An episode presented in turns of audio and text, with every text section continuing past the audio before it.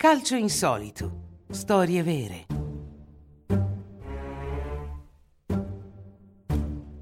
Porta a casa la coppa.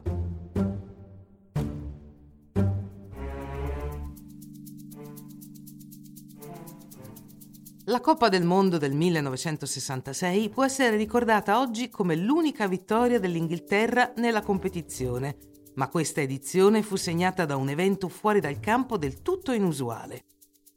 L'Inghilterra era il paese ospitante e una chiesa metodista londinese voleva prendere in prestito il trofeo qualche mese prima del torneo per esporlo in occasione di un evento a Westminster, un'elegante zona della capitale non lontana dal Parlamento britannico.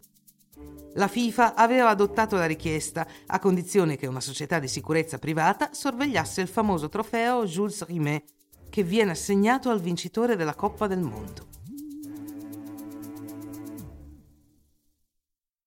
Tuttavia, il venti marzo, durante una pausa alla mostra per celebrare la messa, il trofeo viene rubato. La stampa si accanisce sulla vicenda e lo scandalo è enorme. Con un semplice identikit del sospetto, la polizia non ha avuto indizi per diversi giorni. In una situazione di stallo, il presidente della Federcalcio inglese riceve una richiesta di riscatto di quindicimila sterline. La polizia decide di tendere una trappola al ladro. Un detective si reca all'incontro con una borsa piena di giornali e riesce ad arrestare il ladro, che fugge troppo tardi. Purtroppo il trofeo non è mai stato ritrovato e l'uomo arrestato, Edward Batchley, ha dichiarato di essere solo un intermediario. Tuttavia viene condannato come complice a due anni di reclusione. Il trofeo è stato invece trovato da un passante e dal suo cane, che diventa l'eroe dell'estate. Il signor Corbett e il suo fedele Pickles hanno trovato un pacco contro un'auto. Pensando inizialmente ad una bomba, il londinese ha infine aperto il pacco e ha scoperto con sorpresa il famoso trofeo Jules Rimet.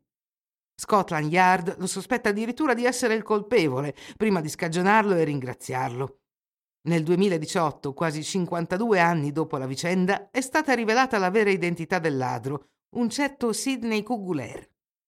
Fu il figlio a rivelare la sua identità, sostenendo che il padre e lo zio erano responsabili del famoso furto, ma che lo avevano fatto solo per dimostrare la facilità del colpo, non per profitto, visto che abbandonarono il trofeo una settimana dopo.